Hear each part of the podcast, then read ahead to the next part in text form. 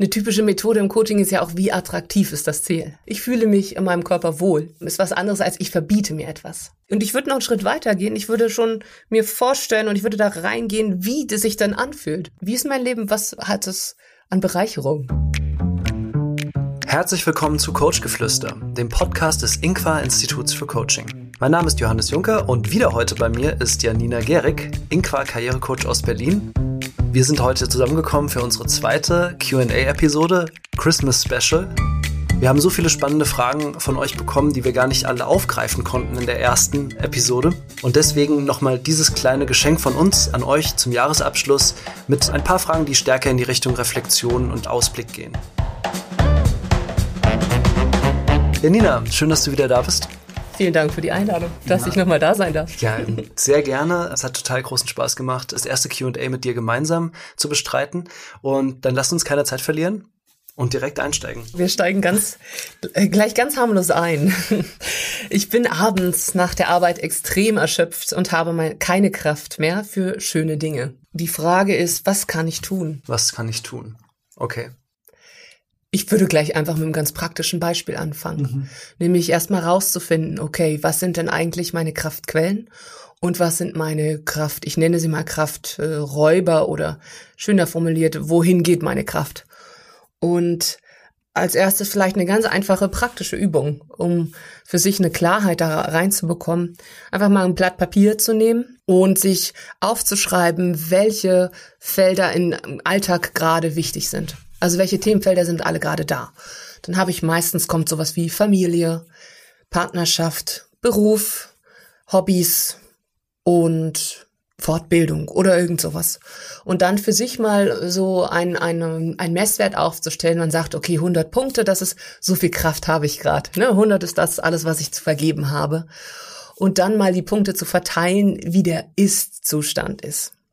Also einfach mal zu schauen, wie viel Energie geht wo gerade hin.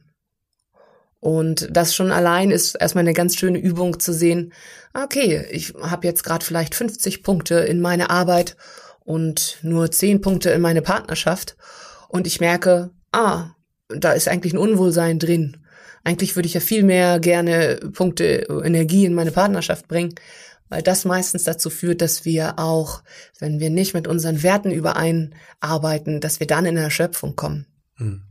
Weil viel Arbeit allein bringt mich nicht zur Erschöpfung, aber viel Arbeit gegen meine Werte und gegen das, was ich als zieldienlich, mein Wozu, was wir in der letzten Folge hatten, ähm, was viel dagegen geht, das ist meistens, äh, das ist das, was mich erschöpft. Es können natürlich aber auch noch ganz andere Gründe vorliegen und da ist es natürlich immer hilfreich, jemanden aufzusuchen, der vielleicht mal ein Blutbild macht oder sonst was, ob da erstmal organisch und körperlich alles in Ordnung ist. Und davon gehen wir aber jetzt erstmal an dieser Stelle aus. Ja, super Übung, habe ich auch sehr positive Erfahrungen mitgemacht, kann ich nur empfehlen. Also genau das zu machen, erstmal so zu identifizieren, wo sind die Räuber, wo sind die Kraftquellen, und dann eben auch ähm, daraus entsprechende kleine Schritte abzuleiten, weil gerade bei der Übung finde ich es spannend, oft sind es auch kleine Alltagsveränderungen, die schon eine große Wirkung entfalten können und ja, Bewusstsein erstmal dafür zu schaffen. Ganz genau. Die Frage geht ja auch ein bisschen in die Richtung, habe ich zumindest so rausgehört, äh, Burnout-Prävention, ne? Also das ist so eine super gute Methode, um dem so ein bisschen von Anfang an zuvorzukommen, auch zu gucken, ah, was passiert hier eigentlich gerade mit mir und wieder einen Überblick zu gewinnen. Ganz genau. Ja, Stichpunkt Selbstfürsorge. Ne? Genau. Und für alle Menschen, die keine Zahlenmenschen sind, die können sich auch einfach ein großes Seil nehmen. Und dieses Seil ist dann ganz, also die, wenn man das in Kreis legt, das ist dann die hundert Prozent Synonym. Und dann legt man aus diesem Seil seine kleinen Kreise. Mhm. Also ich drehe das Seil dann so, dass ich mehrere Bubbleblasen habe, die dann jeweils mein, meine Themenfelder symbolisieren. Und mhm. weil dieses Seil ja endlich ist, können wir dann äh, sehen, dass wir nur so viel zur Verfügung haben, wie lange auch das Seil ist. Mhm. Das ist eine schöne Methode, die du da beschreibst. Ich kenne die so als als eine, ein Bild von einem Fass, mhm. dass sich das gefüllt wird. Und dann frage ich ganz gerne zum Beispiel auch, was füllt mhm. das Fass mit Energie? Was nimmt die Energie aus dem Fass? Und das ähm, so mal aufzuklabüsern, kriege krieg ich natürlich gleich ganz andere Impulse und auch Handlungsspielräume. Mhm. Wenn man dazu gar keine Zeit findet, dann im ersten Schritt auch wirklich sich erstmal die Zeit zu nehmen, kurz mal innezuhalten gerade ja in Familien ist das öfter mal schwierig, dass man sich einfach dann, was möglich ist, die Zeit rausnimmt, die möglich ist.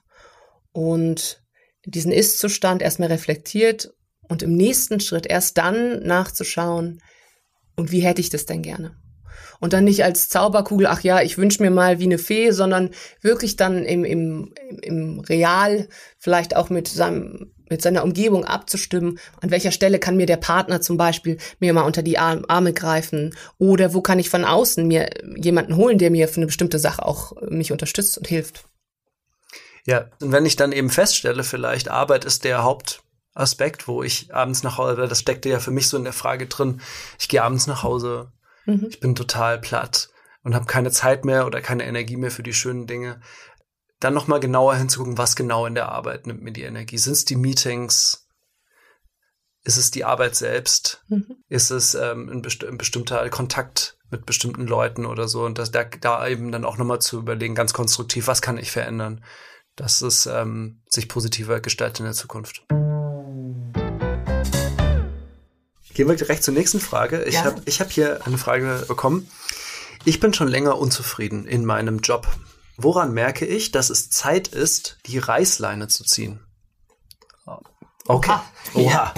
Ja. Äh, ja, sehr gute Frage. Ich glaube, das ist auch eine Frage, mit der jeder Mensch, der jemals gearbeitet hat, irgendwann, ja. zumindest in unserer modernen Arbeitswelt, was mit anfangen kann. Ich habe da auch ein recht praktisches Bild für. Ich habe gerade erst ein Buch gelesen zu dem Thema, das finde ich sehr spannend. Das können wir vielleicht in den Shownotes auch verlinken. Das heißt The Dip von Seth Godin. Und da äh, wird so die Theorie aufgestellt, es macht dann Sinn, aufzuhören, wenn es strategisch überlegt ist und nicht impulsiv aufzuhören. Also es ist eine Perspektive auf das Thema. Ich will sie mhm. mal anbieten. Und der, der Gedanke ist dabei, alles, was wir machen, egal ob es uns Freude bereitet, grundsätzlich oder nicht, also zum Beispiel Coaching bereitet dir wahrscheinlich Freude, mir bereitet das Freude. Und trotzdem gibt es Momente in diesem Weg zum Coach, die nicht so einfach sind, die die Herausforderungen mit sich bringen. Und der Autor sagt eben, es gibt diese Täler, die jeder von uns durchschreitet. Und äh, die Belohnung ist eben auf der anderen Seite. Und es gibt aber auch Täler, die, da gibt's keine andere Seite. Also da kommt die Belohnung am Ende nicht. Mhm. Und zu erkennen, wann bin ich in einer Sackgasse, wann bin ich in einem Dead End sozusagen, dann sollte ich mir wirklich überlegen, unter welchen Voraussetzungen wäre ich bereit hinzuschmeißen. Und das wäre so eine Anregung, erstmal zu überlegen, bin ich gerade in einer schwierigen Phase, wo ich weiß, es gibt eine Belohnung am Ende und ich bin bereit, das auszuhalten für eine gewisse Zeit und kann ich das aushalten, tut's mir noch gut? Und wenn ich das kann, dann ist die Antwort wahrscheinlich, okay, ich halte das besser durch. Und wenn die Antwort aber ist, es wird sich sowieso nichts ändern, es bringt mich nicht weiter, es bringt mir für mein weiteres Fortkommen nicht viel, dann ist es sinnvoll, eine Exit-Strategie zu entwickeln und sich an die auch zu halten und dann auch klar Prämissen auch aufzu- ganz wirklich aufzuschreiben. Das sind so ein paar Gedanken dazu. Ja, schön. Da habe ich auch ganz praktisch aus dem, aus dem Coaching Beispiele, dass ganz oft Klienten zu mir kommen, die haben eigentlich einen Job, der zu ihnen passt und der auch die Kompetenzen abdeckt, die sie gerne leben, und sie sind aber einfach erschöpft. Ja? Und aus dieser Erschöpfung heraus glauben sie dann, dass das nicht mehr der richtige Job ist für einen. Und genau da setzt es ja an, zu unterscheiden, äh, mich erstmal in die Kraft zu bringen. Also das heißt, erstmal mir vielleicht auch wirklich eine Auszeit zu gönnen, so groß sie möglich ist, ne? Weil ich weiß, Zeit ist das eine der größten Luxus- Luxusgüter unserer Zeit. Ne? Und dennoch, ne, einen Tag mal in die Sauna zu gehen, wenn man sowas mag, einen Spaziergang zu machen, ähm, sich mal wieder vielleicht, was man lange nicht gemacht hat, die die Malstifte rauszunehmen, ein Bild zu malen, oder sei es auch was ganz, ja, Schach zu spielen oder sonst was. Also wirklich sich die Zeit für sich zu nehmen, in die Kraft zu kommen und dann mhm. mit einer, aus einer Fülle heraus, aus einer Stärke heraus zu entscheiden. Mhm. Und nicht aus einem, wie du das gesagt hast, ich bin völlig fertig, kann gerade nicht mehr, ich höre jetzt auf. Und auch manchmal ist das der einzige Weg, und das ist dann auch in Ordnung. Und das ist natürlich ein guter Ansatzpunkt für ein Coaching, weil man an der Stelle eben schauen kann, hm. geht's um Kräfte oder geht's um, ich bin im falschen Beruf. Hm. Ich finde es total schön, dass du gerade so viele analoge Tätigkeiten aufgezählt hast. Ja. Weil irgendwie kommt es, und jetzt gehe ich noch mal kurz zurück zu der ersten Frage, die wir hatten, als wenn ich abends so energetisch so fertig bin. Ne? Ich glaube, zumindest höre ich das gerade von jüngeren Menschen, die ins Coaching kommen. Mhm. Es ist, passiert ganz viel digital. Auf der Arbeit passiert alles digital und dann meine Freizeitbeschäftigung ist digital, wenn ich auf Social Media unterwegs bin und so. Und ich glaube, manchmal ist genau das in so einem Moment, wenn ich überdreht bin dann mhm. und von vielleicht auch von zu vielen Reizen, dann ist genau der falsche Moment, Entscheidungen zu treffen, weil dann bin ich beeinflusst von so vielen äußeren Faktoren und dann mal wieder back to basics zu gehen und sich mal eine kurze Pause auch zu gönnen von, von so vielen Einflüssen, führt vielleicht schon dazu, dass ich so eine Entscheidung viel überlegter treffen kann. Ja, und vor allem, wie du das so schön gesagt hast, in die Sinnlichkeit zurückzukommen, ne? Also wirklich die Sinne zu benutzen. Also wir haben ja nicht nur unsere, mhm.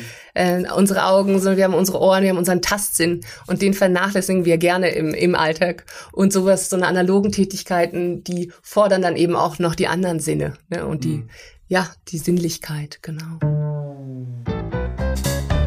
Gehen wir zur nächsten Frage. Was hast du noch für uns dabei? Ja, eine ganz beliebte Frage, ähm, die ich auch öfter mal höre. Meine Eltern haben ganz andere Vorstellungen für meinen Berufsweg als ich. Was soll ich tun? Ja, schwierige Frage. Eigentlich ganz ein, also das ist eine von diesen Sachen, einfach, aber nicht leicht. Ganz ja, genau. Also es ist ziemlich einfach. Geh deinen eigenen Weg. Mhm. Das heißt aber nicht, dass das leicht ist. Weil Familie sind mit die wichtigsten Bezugspersonen, es sind wichtige, prägende Figuren und wir wollen, die meisten Menschen wollen in Harmonie mit ihrer Familie sein und wollen auch Erwartungen gerecht werden, ne? Das ist ein ganz tiefes Bedürfnis. Deswegen würde ich sagen, drüber reden, auch die Eltern fragen, warum sie das denken, ähm, sich da wirklich auf Gespräche einlassen und versuchen, ähm, die andere Position zu verstehen, auch die eigene Position versuchen zu erklären und da wirklich erstmal miteinander in Austausch zu gehen. Und wenn es am Ende nicht dazu führt, dass ein Verständnis auf beiden Seiten ausdrückt, das ist am Ende das Leben, das man selbst führt. Ne? Und die Entscheidungen, die haben einen viel größeren Ein- Einfluss auf das eigene Leben als auf das Leben der Eltern. Die Person, die die Frage gestellt hat, du bist die einzige Person, die vierundzwanzig Stunden am Tag mit dir und mit deinen Entscheidungen leben muss. Deswegen am Ende, wenn du eine ganz klare Vision davon hast, wo du hier beruflich hin willst und deine Eltern sind damit nicht einverstanden, aber du weißt ganz sicher, es ist das Richtige für dich, dann geh deinen Weg. Ja, und ich finde dazu so schön die Genogrammarbeit, die wir ja auch in unserem Prozess mitmachen. Da geht's ja darum, also für alle, die das nicht kennen, Familienstammbaum, mal zu gucken, was ist eigentlich die Idee über Arbeit meiner Eltern, meiner Großeltern?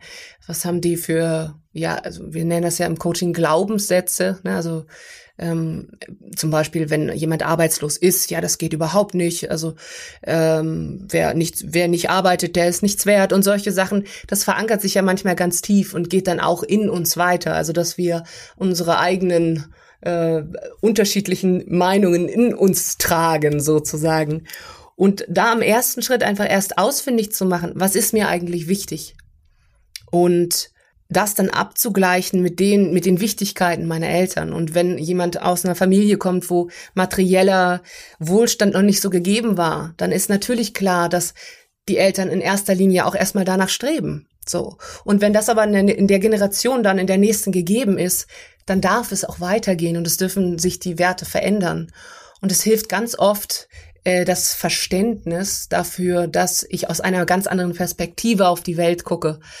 Ähm, und wenn ich das erstmal für meine Eltern auch entdecken kann, und da muss ich die gar nicht unbedingt mit involvieren, weil oftmals sind unsere Eltern oder nicht unsere, aber im Allgemeinen äh, hat nicht jeder ein gutes Verhältnis mit seinen Eltern und da auch mal zu sagen, okay, ich lass die mal die sein und mach erstmal meins und wenn ich mich auf gut aufgestellt habe, dann gehe ich im nächsten Schritt auch nochmal auf meine Eltern zu, wenn ich da meine Stärke gefunden habe. Auch eine Variante, ne? Und wie du es so schön sagst, wir geben ja Varianten als Angebot, als Inspiration.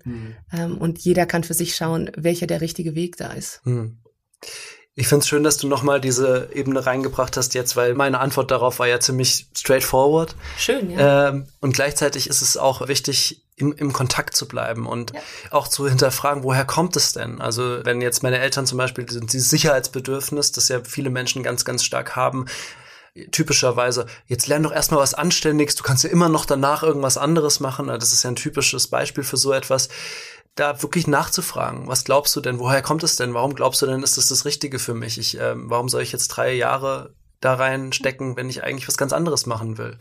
Also neugierig zu bleiben und im Austausch zu bleiben. Und ich glaube, dann ähm, werden auch Entscheidungen gut nachvollziehbar. Und die Genogrammarbeit, die wir ja auch im Coaching durchführen, ist natürlich eine super Methode, um dann mehr Klarheit für sich erstmal selber zu gewinnen. Wo kommen denn bestimmte Einflüsse auch her? Wie sind bestimmte Werte entstanden und warum sind die wichtig? Ja, ja, ganz genau. Und du sagst das, so wie du es auch beschrieben hast, alles zu seiner Zeit. Ich darf auch in dem Prozess mich annähern und entfernen, wann es an, gerade an der Zeit ist. Mhm. Und da ganz sensibel auf sich zu hören. Wann tut mir gerade ein Abstand gut? Und ich bleibe ja in der Verbundenheit im, im besten Falle. Mhm. Äh, und dennoch, ähm, ja, mir den Raum zu nehmen. Weil das ist auch ein, ganz oft ein Thema, dass eben sich dieses Raum nehmen für sein eigenes Leben. Mhm. Ähm, das sich zuzugestehen und, ja. Wie breche ich aus dem Hamsterrad aus? Oha. Oha. Ja, das ist ähm, eine interessante Frage. Ich denke, ganz kurzer Impuls. Also ich glaube, das ist auch so ein Buzzword, ne? Mhm. Das ist auch was, mit dem viele locken. Also es gehört zu so einer Art Werbesprache ganz gerne dazu. Ich zeige dir, wie du aus dem Hamsterrad ausbrichst und so. Und deswegen wäre meine Frage eigentlich fast zurück an die Person, die die Frage gestellt hat. Was ist das Hamsterrad denn für dich? Also wie sieht es, wie sieht es genau aus? Weil ich glaube, da gibt's das Bild ist so stark aufgeladen, eine sinnentleerte Tätigkeit, eine Existenz eigentlich, die von einem Handeln bestimmt ist, das nirgendwo hinführt. Mhm. Ne? Und wenn das der Weg ist, dann ist natürlich ganz wichtig, da auszubrechen, um zufriedener zu werden. Aber heißt, heißt Hamsterrad in einem nine to five Job sein? Also ich glaube, das, das ist erstmal die andere Frage. Also was bedeutet das für dich persönlich und was genau daran stört dich? Das wäre erstmal meine, meine Rückfrage. Was fällt dir dazu ein? Ich würde das ähnlich machen wie du. Ich gehe erstmal in die Rückfrage, aber das ist ja bei allen, das ist das Schöne. Das ist ja genau unser Job, das ist das, was wir gewohnt sind, nämlich die Fragen zurückzugeben. Ähm, wenn ich einfach mal nach meiner Meinung gefragt würde, äh, konkret zu sagen, ich drücke die Stopp-Taste, indem ich wirklich m- mich zurückziehe, soweit es auch geht. Ich, und das ist natürlich wieder an der Stelle eine heikle Sache, weil viele genau da ja nicht rauskommen. Das ist der Knackpunkt. Der Weg führt leider, ob man das mag oder nicht, führt darüber, sich selbst zuzuhören. Und ich kann mir nicht zuhören, wenn es um mich rum total laut ist. Und gleichzeitig sehe ich natürlich auch die soziologische Perspektive, dass wir in einer Arbeitswelt gerade momentan gefangen oder gefangen, also es zeigt sich eine Arbeitswelt, die eben von Schnelligkeit, von sofortiger Antwort ähm, geprägt ist. Und es wird auch von uns verlangt, dass wir sofort immer funktionieren und dass wir sofort und immer erreichbar sind. Und da für sich die eigenen Grenzen zu ziehen, zu sagen, okay, wann will ich denn mein Handy auch anhaben und wann nicht? Ne, und gezielt Auszeiten zu nehmen, äh, in denen man auch nicht erreichbar ist. Ich glaube, das ist erstmal ein erster Schritt, ein erster kleiner Schritt, um für sich eine Klarheit darüber zu gewinnen. Und zu sagen, okay, äh, ich fange mal an auszusteigen, indem ich nicht immer ähm, ansprechbar bin. Also das wäre zumindest erstmal so ein bisschen Luft kriegen, um die Situation zu überblicken. Ne? Erstmal sich Freiräume wieder zu schaffen, wenn ich das Gefühl habe, ich bin in einem Hamsterrad in kontinuierlicher Bewegung und bekomme gar keinen Zugriff mehr auf meine Bedürfnisse.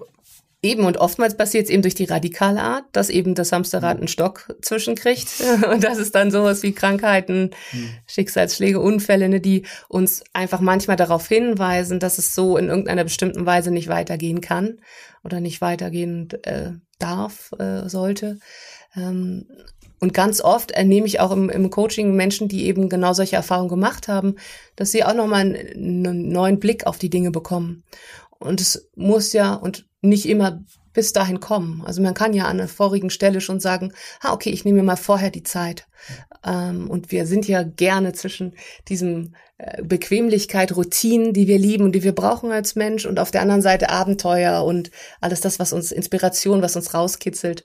Und an der Stelle, wo es mal, ich sage jetzt mal, zu bequem wird, ähm, und bequem im Sinne von, dass ein Hamsterrad kann auch bequem sein, weil man einfach die Routinen kennt und man weiß, wie man darin zu funktionieren hat. Ne? Und an der Stelle zu sagen, okay, ich, ich folge mal neuen Impulsen, ich suche mir mal Menschen, die ganz andere Ideen über Leben haben als ich. Ne? Und wir, wir lernen durch Abgucken. Und wenn wir Menschen sehen, die es anders machen, dann können wir von denen auch lernen, wie sie es machen. Und da kann man auch ein ganz einfacher Schritt sein, sich in seinen Umgebungen einfach mal umzuschauen. Wer ist denn der Mensch in meiner Umgebung, der ein Arbeitsleben hat, das ich gut finde? Und dann mal zu gucken, was macht denn der anders als ich? Mhm. So. Ja, das finde ich ein super Ratschlag. Also genau mit der Frage auch, wer ist denn nicht im Hamsterrad?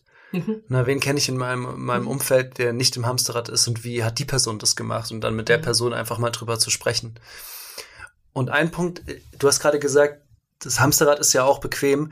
Ich glaube, das ist ultimativ bequem. Das ist die ultimative Komfortzone. Also für mich ist Hamsterrad auch so, deswegen bleiben Leute ja drin. Wenn es nur negativ beladen wäre, ja, würden Leute ja was anderes machen. Aber es ist dieses Wechselspiel zwischen einerseits Komfortzone und Sicherheitsbedürfnis und Abenteuer und Freiheit auf der anderen Seite. Und ich glaube, das ist eben eine sehr individuelle Frage und die gar nicht so einfach und so schnell zu beantworten ist und auch mit ja viel Ranfühlen zu tun hat.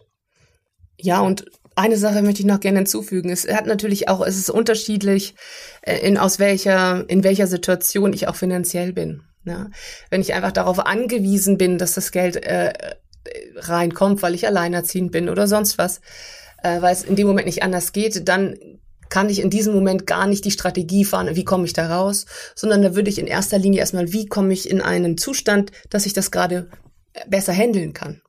Und dann erst im nächsten Schritt zu sagen, und wie komme ich dann da raus, weil das natürlich auch überfordernd wirken kann, wenn man sofort von einem verlangt, so jetzt komm da sofort raus oder ich will da sofort raus, mhm. ne? Sich selbst auch zu überfordern. Ja, ja. ja Zeit nehmen. Ja. Was hast du noch Schönes für uns? Ja, eine schöne Jahresendfrage, eine Silvesterfrage, die sich äh, Menschen gerne zu Silvester stellen. Es geht um die guten Vorsätze. Gute Vorsätze, ja oder nein? Also ja oder nein? Und was ist zu beachten? Hm. Ich liebe ja gute Vorsätze. Ja? ja. Okay, alles klar. Und auch gerne Jahresanfang. Und wie hältst du die so durch, deine guten Vorsätze? Indem ich sie klein portioniere. Okay, das ist ja schon mal ein guter Hinweis. Ja. Ich denke auch. Also ich bin auch ein Freund davon, das erstmal das neue, das vergangene Jahr passieren zu lassen und auch zu überlegen, was war schön, was hat mir gefallen, was, was waren Erfolge, was möchte ich mich gerne dran erinnern, und was ich da eine schöne Möglichkeit finde, einfach den Terminkalender nochmal durchzugehen und einfach zu gucken, was ist eigentlich dieses Jahr alles passiert. Und aus dieser, aus diesem Gefühl heraus zu gucken, was soll das neue Jahr für mich bereithalten? Das ist eher so, dass, äh, wie ich rangehe. Also weniger in Handlungen von mir. Also, was nehme ich mir konkret vor? Zum Beispiel, keine Ahnung, weniger Süßigkeiten oder so etwas. Das sind ja so häufige Vorsätze, oder weniger Alkohol oder et cetera.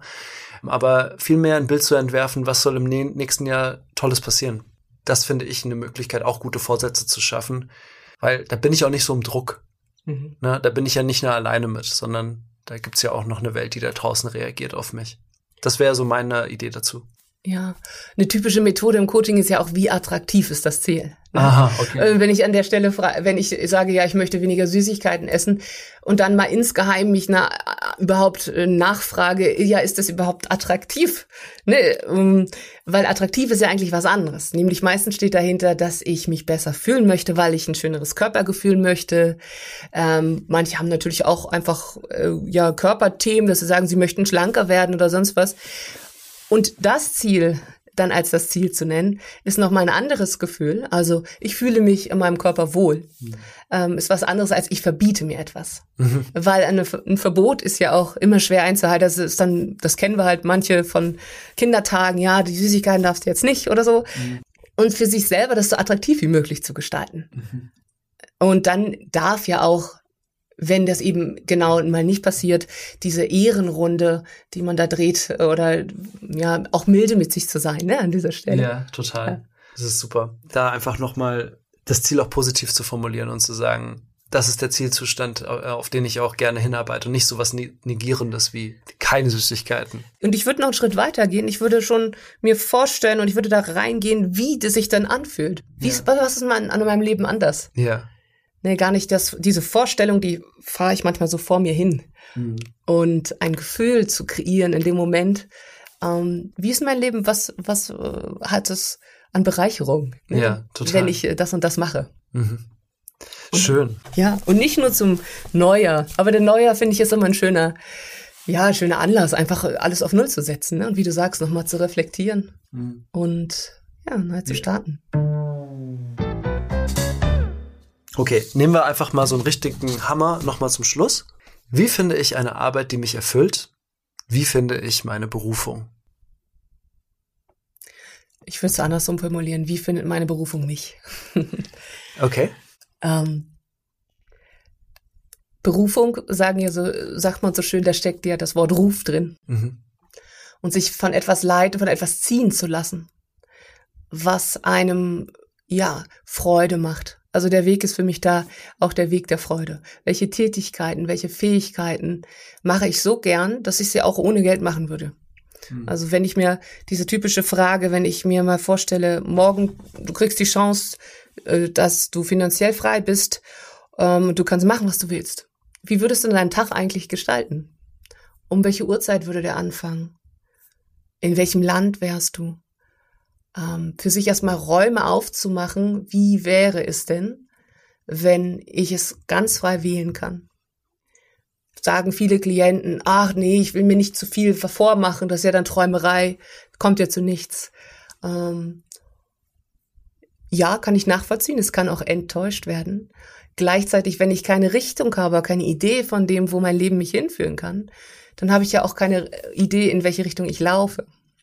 Ähm, und für sich da einfach mal ja ganz weit aufzumachen und sich mal zu trauen, und das kann ja erstmal heimlich für sich auf dem Blatt Papier sein, einen Arbeitstag so aufzuschreiben, wie er für einen perfekt wäre.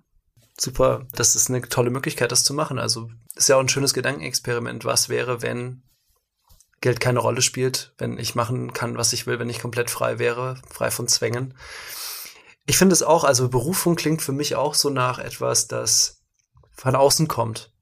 Ne? Also das ist wie ein Ruf, ne, wie du gesagt hast. Tatsächlich ist die Idee, dass wir eine Arbeit finden, die einen Sinn für uns macht oder die unser Leben bereichert, eine relativ neue, also historisch gesehen, das ist ja jetzt eine Zeit, in der wir leben, ähm, eine relativ neue Idee.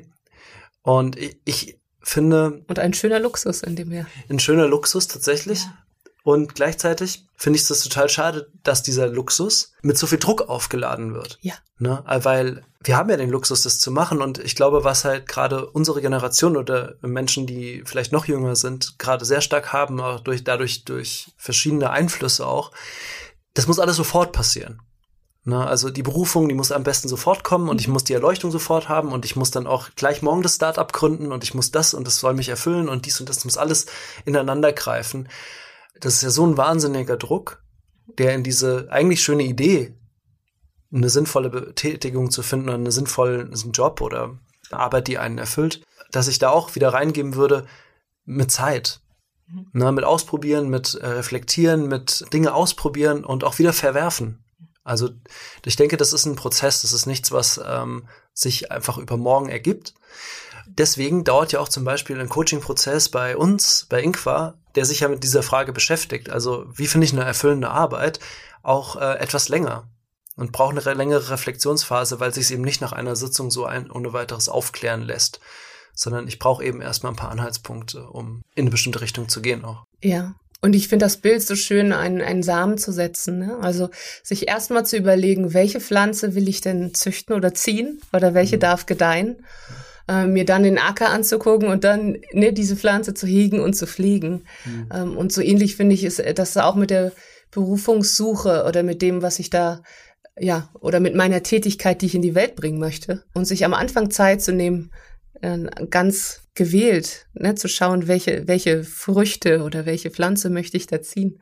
Das ist genau, finde ich, was ein Coaching-Prozess ausmachen kann. Das Wachsen und das, das Gießen und das alles, was dazugehört, das passiert dann im weiteren Verlauf des Lebens.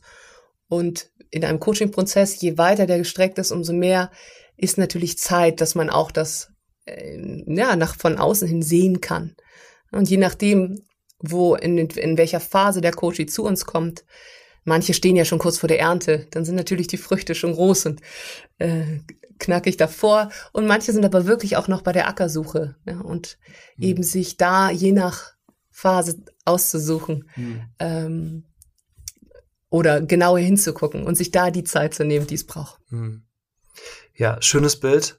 Und das möchte ich auch genauso stehen lassen, weil das ist ein schönes Bild, mit dem ich genau diese Frage stellen kann. Wo bin ich denn gerade in meinem Wachstumsprozess und bin ich da schon kurz vor der Ernte oder eben noch bei der Ackersuche?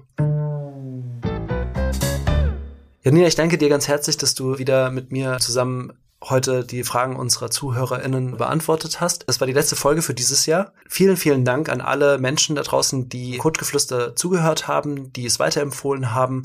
Und ich wünsche euch eine ganz, ganz schöne Weihnachtszeit, einen guten Rutsch ins kommende Jahr und viel Erfolg für zweitausendzweiundzwanzig. Vielen Dank. Auch eine gute Zeit von mir an alle. Dir hat diese Folge gefallen?